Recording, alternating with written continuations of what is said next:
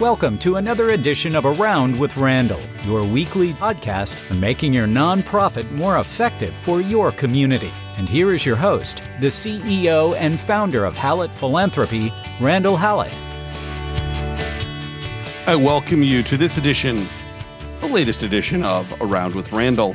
Today, we do the second part of our two part series on a look back into 2023 where we did pretty well when we talked about the number of things we predicted in December of 2022.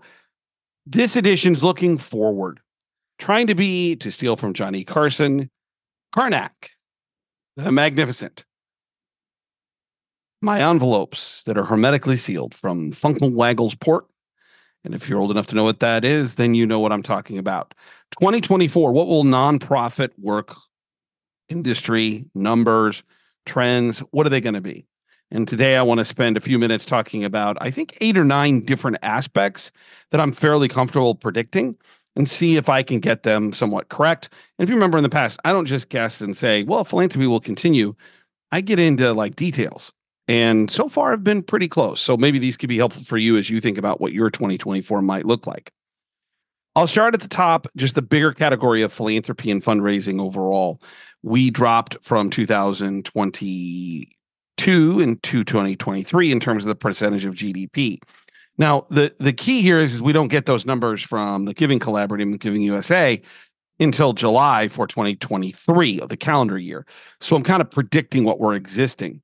I think what we're going to find is is that giving is going to drop again. And it's going to have several effects. Number one, I think it drops as a percentage of GDP. So I think we're at about 2.85 or 1.85 of percent of GDP. I think it'll drop closer to 1.75 or 1.7. I think there'll be less philanthropic dollars. Inside that, though, I think what we're going to find is, is that there is an enormous drop, and we'll begin to feel and see this at the end of 2024 from various sources in terms of annual giving. I don't think we have a full understanding of what inflation has done to people and their what we think of as disposable income because that's where philanthropy generally comes from. And those with higher amounts of dollars probably aren't going to be as affected. But those that are watching the changing cost of bread and basics, whether it goes heat and electricity, or into the changing nature of when we have to replace something big like a stove or a refrigerator or a car, yes, inflation's down in terms of a year over year, in terms of increases, but it's still increasing. In the next edition of Around with Randall, I'll go into this inflationary issue in much more greater detail. But I believe that we're going to see a really large loss of lower level dollar figure wise donors. And that what I posit as the 95 5 rule, uh, we used to be when I started my career, we were the 80 20 rule. 20% of our donors made up 80% of the dollars in the last five to seven years, I've believed, and I think the numbers bear me out, that it's about 5% of the donors make up 95.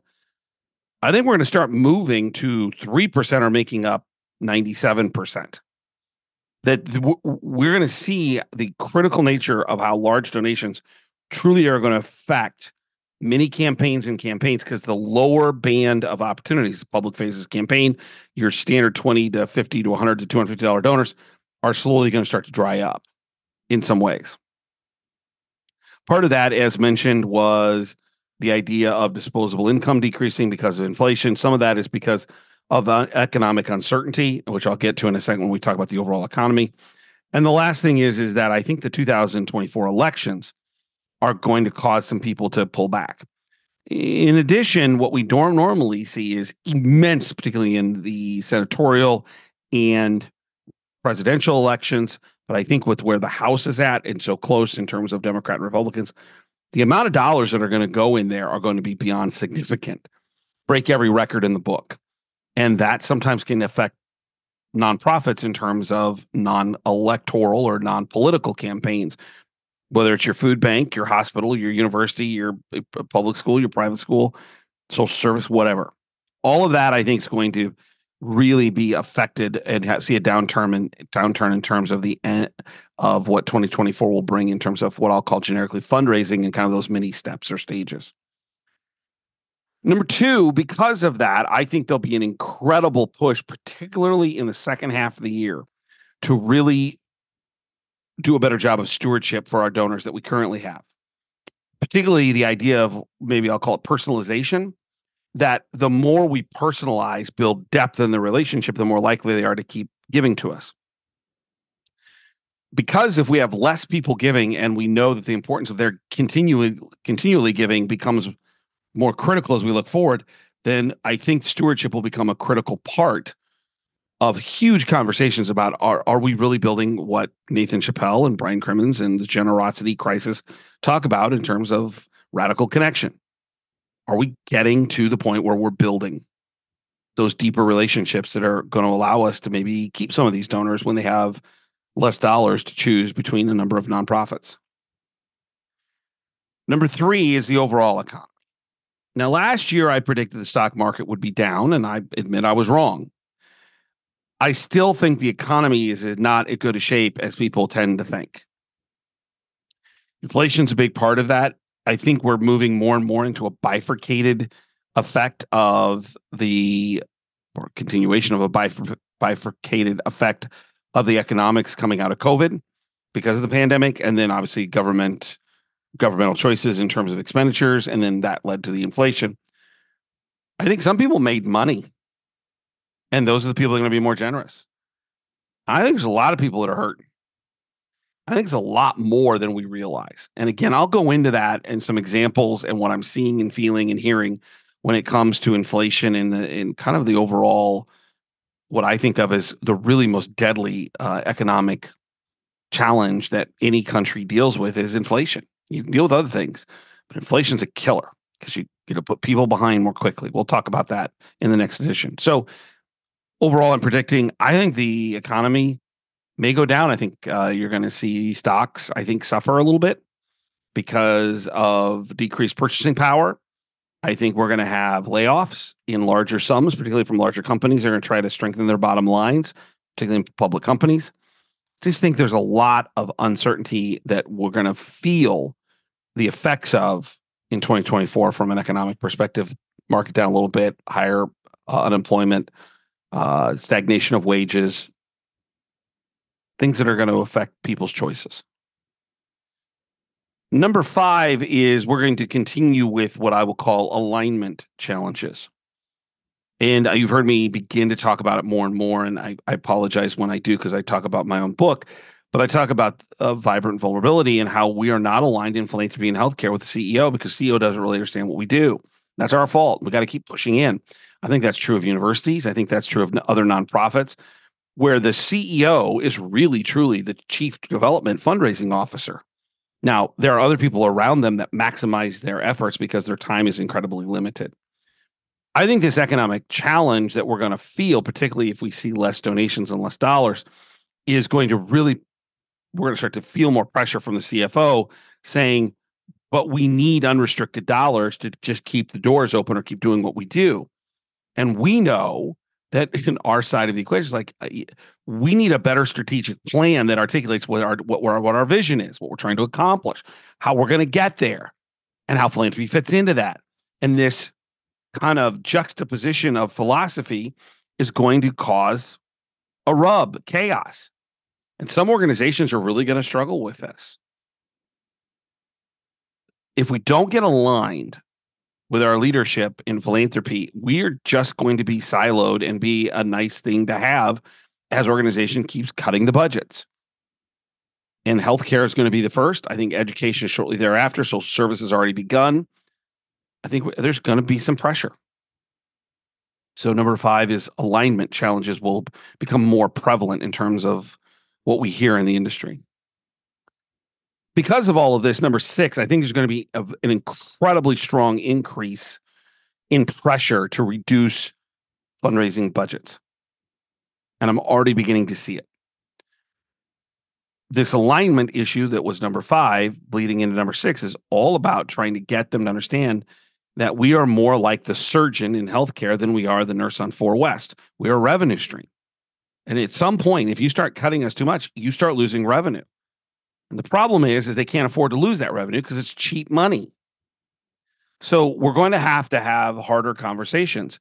What's going to end up happening, at least in my in my uh, belief system, is is that these we're going to have to have really hard discussions about what we're going to cut, what we're going to keep. Some of that's people, some of that's just like we just can't do this anymore in philanthropy because we don't have the budget anymore. They're just they're just cutting it. In that same vein, I think what you're going to see is a, a drastic increase in what I would call, and I did a podcast about this maybe two months ago, about social media, social engagement, digital digitalization of uh, different annual fund opportunities. That will become the preeminent thing that we need to push because it's free for a lot of purposes or a lot cheaper. That when we have postal costs for an envelope, pre-sort first class rate of 45, 50, 55 cents, there's a certain point where it's like, it's just not worth it to mail anymore. Which means that the ability for us to use social media, email, digitalization of connection through uh, X, formerly Twitter, through Facebook and other things will become more and more important. That that may become the way in which we really leverage our annual giving programs because the cost with printing, with mailing, return envelopes, all those things make it to a point where it's just not worth it anymore and the segmentation of who gives in certain ways becomes more important. Keeping those only those donors that will only do something in the mail, kind of like my mom, getting some that them something in the mail, it's pretty important. Where a whole lot of other people, yeah, we can do it digitally. We can make it work that way. So number seven is this idea of really pressing issues in our budgets. Number eight is the continued growth I'm sorry, number seven is the continued growth of uh, AI, artificial intelligence. I truly believe in two or three years, if you're just using well screening data, it'll look like you're a dinosaur. That the future is getting to likelihood. And that's the advantage of AI. And I've got a, one or two clients that are really out ahead on this. And just to give you an example, one of the clients who introduced AI to their Grateful Patient initiative you know, building out a new pipeline of donors, maximizing the gift officer's time. All of a sudden, about a month and a half ago, began to trust a couple of gift officers began to trust the artificial intelligence, and I recommend DonorSearch. I recommend I recommend Nathan Chappell, and I recommend Aristotle or DSAI as they call it now, in terms of a product because it's I think the cheapest and I think it's the most effective. The gift officers began to trust the artificial intelligence, the DSAI likelihood or engagement numbers and kept stopped worrying as much about where they well screened. And holy cow, what do you know? They had better conversations. They had more door opens that they could walk through. They were having quicker conversations to gifts. Were they all the wealthiest people? No. But this goes back to something that we talk about all too often, but don't seem to do that much about. Likelihood, passion is the reason we should be concentrating on figuring out who we should engage with. And then we overlay it at the last 20% about wealth, not 80% wealth, and then trying to hope that they might like what we do. I think AI continues its journey into being a viable, important aspect of who to reach out to, who to mail to, who not to reach out to, who not to mail to. Who are the people we should prioritize into individual conversations? Who are the people that we can just leave to other ways and allowing them to give? So AI continues its massive growth and exponentially faster in terms of acceptance. Number eight is the labor market. And I mean our labor market in philanthropy. I think people who are tried and true, proven fundraisers, people who generate revenue, will begin a multi year process where they're going to see dramatically greater increases to their salaries and bonus structures because they're a revenue stream. They're guaranteed, you know, it's if you can, you're paying me 150, but I'm bringing in 1.5 million. I'm worth a lot more than that. I think they're going to really benefit. I think that's a small group of people. And as a result, you're going to see a lot more pressure to reduce staffing that aren't the people who are generating the revenue. And that means databases, infrastructure, finance, annual giving, special events, administrative support that this labor market's going to begin to tighten quickly. And those that can produce and have a track record of truly building out relationships and making money for their organization will benefit. Some others will not. So m- number eight is tightening of the labor market overall. Number nine is I think that we will begin the journey, and I think it will elevate or increase when we talk about mergers and closures. That more universities, more hospitals, more departments in hospitals will close. This uh, 2023 was a record year for the number of hospitals that closed in the United States. I think that continues. And I think it'll get more nuanced is, is that you'll start seeing departments within hospitals close. That things, and we're already beginning to see this, but maternity wards or birthing centers are going to see a dramatic decrease in areas that don't have great populations and people are going to have to drive further. You're going to start seeing more complicated surgeries. Be, people being told, I'm sorry, we just can't do this in this community. We don't have, we can't keep, we can't attract, we can't get because of finances those specialists that can do those surgeries. And you're going to have to drive 30, 60, 80, 100 miles to go have that surgery done if not get on a plane. That these mergers and closures in academia because we're moving into a time frame where we're seeing a decreased number of students and an increased cost. And I think you're going to start seeing uh, closures of departments and maybe even, you know, satellites of parts of universities. That drama department, while important, is not a revenue stream because there's not enough students. All this is going to lead to a greater deal of conversations in mergers, whether it's Boys and Girls Club and not having all the administrative costs because there's three clubs within, you know, 30 miles. We're going to move it down into one club with satellite offices or hospitals and they start eliminating departments or bringing hospitals together. All of this is going to lead to more and more mergers and closures at a higher uh, percentage than we're used to. The last is where I see see continued growth in philanthropy, and that'll be in twofold. Number one, uh, last year I predicted increases in climate, and I hit that one out of the park. I actually mentioned the droughts in the Southwest really driving some of those conversations, and they actually did. I think that this will continue as we see changes to the climate and people try and figure out how are they going to solve this. And this is not a one year deal by any stretch. We didn't get here in one year. We're not going to get out of it one year. But I think you're going to see more and more people articulate that philanthropy and the power that money has should be driving some of this change, and that philanthropy dollars in climate will, in climate uh, issues will continue to rise. Depending on how the economy goes and inflation, and I pre- predicted a few minutes ago that I think there'll be some issues overall beyond philanthropy, but just in the general economy. I think you'll see a lot more conversation, whether or not it translates to dollars, we'll have to find out about basic services, housing, food, that are homelessness issues that really are more highlighted in larger communities are going to become front facing. That the no matter where you stand on the immigration issue, take it for whatever it's worth, that people are showing up in numbers this last year in 2023 they're predicting something like 9.5 to 10 million people coming to the united states documented undocumented i'm not going to get into the politics where do these people go? And particularly when we talk about immigration, there are rules about working, which means they don't have, in some cases, depending on the circumstances, the ability to work, at least above the ground. They may be in an underground economy, which, puts in some states have pressures because they allow or have uh, statutes, laws that allow for uh, the state and or the city to be financially responsible for healthcare, for education, for uh, living, and that these things are going to explode. And if the economy turns just a little bit, take away immigration, there are going to be other people who have overextended themselves and don't have the ability to adjust who are also going to now be part of this equation. So I think basic service is going to be a part of a larger conversation. So quick review.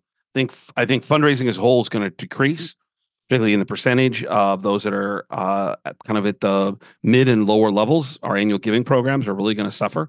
That that's going to drive more conversations around stewardship and personalization of those people we know we need to keep. That overall the economy is going to have some blips, and in part because of things like the election and and inflation. And we'll talk about uh, particularly inflation in the next podcast of Around with Randall that we're going to continue to have a fight internally, alignment issues between the the C suite or the administrative team and unrestricted dollars. And there's no strategy. You know, we can go raise more money, but you got to tell us what you're going to use it for. And some of these leaders aren't ready for that kind of planning.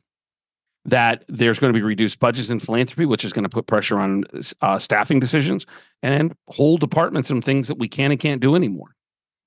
That there'll be a growth and continued growth towards a day in three years where AI just and artificial intelligence is part of everything that we do in philanthropy, guiding us in terms of pipeline development, prospect identification.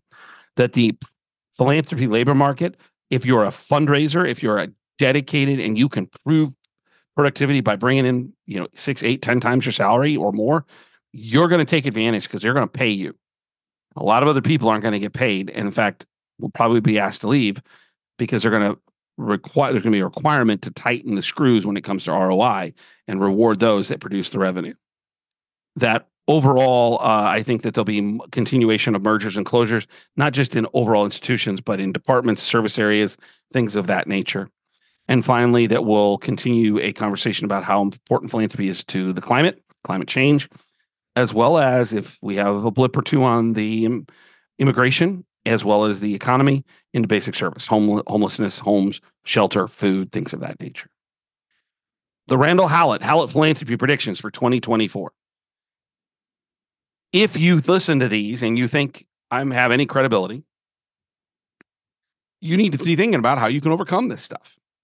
Start the personalization now. Identify your best donors. Spend more time with the people that are, are making the biggest difference. Work in partnership with your executive team.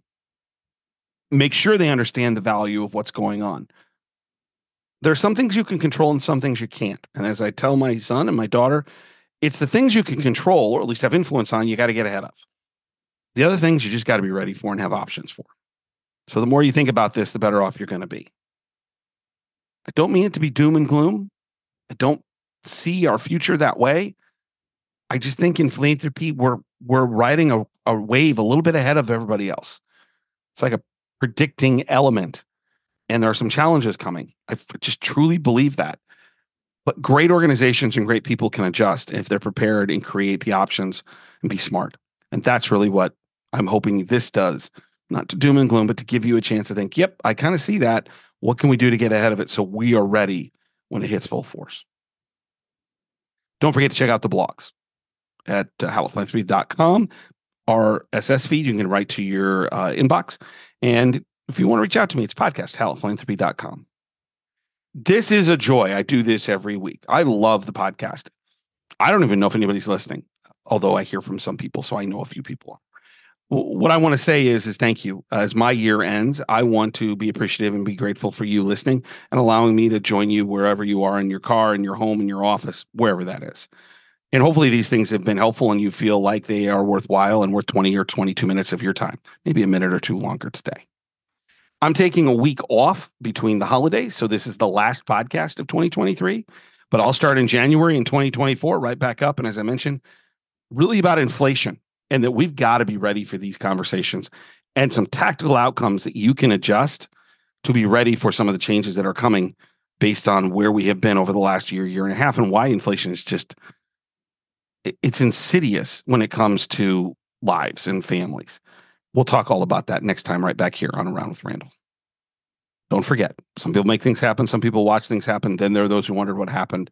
Be someone for your organization, for your family, for others, for the people in your community, for the things that are most important. Be someone who makes things happen for all the things in life that cause us to wonder what happened. That's a great way to live. I'll look forward to seeing you in 2024 right back here on the next edition of Around with Randall. Don't forget, Make it a great day.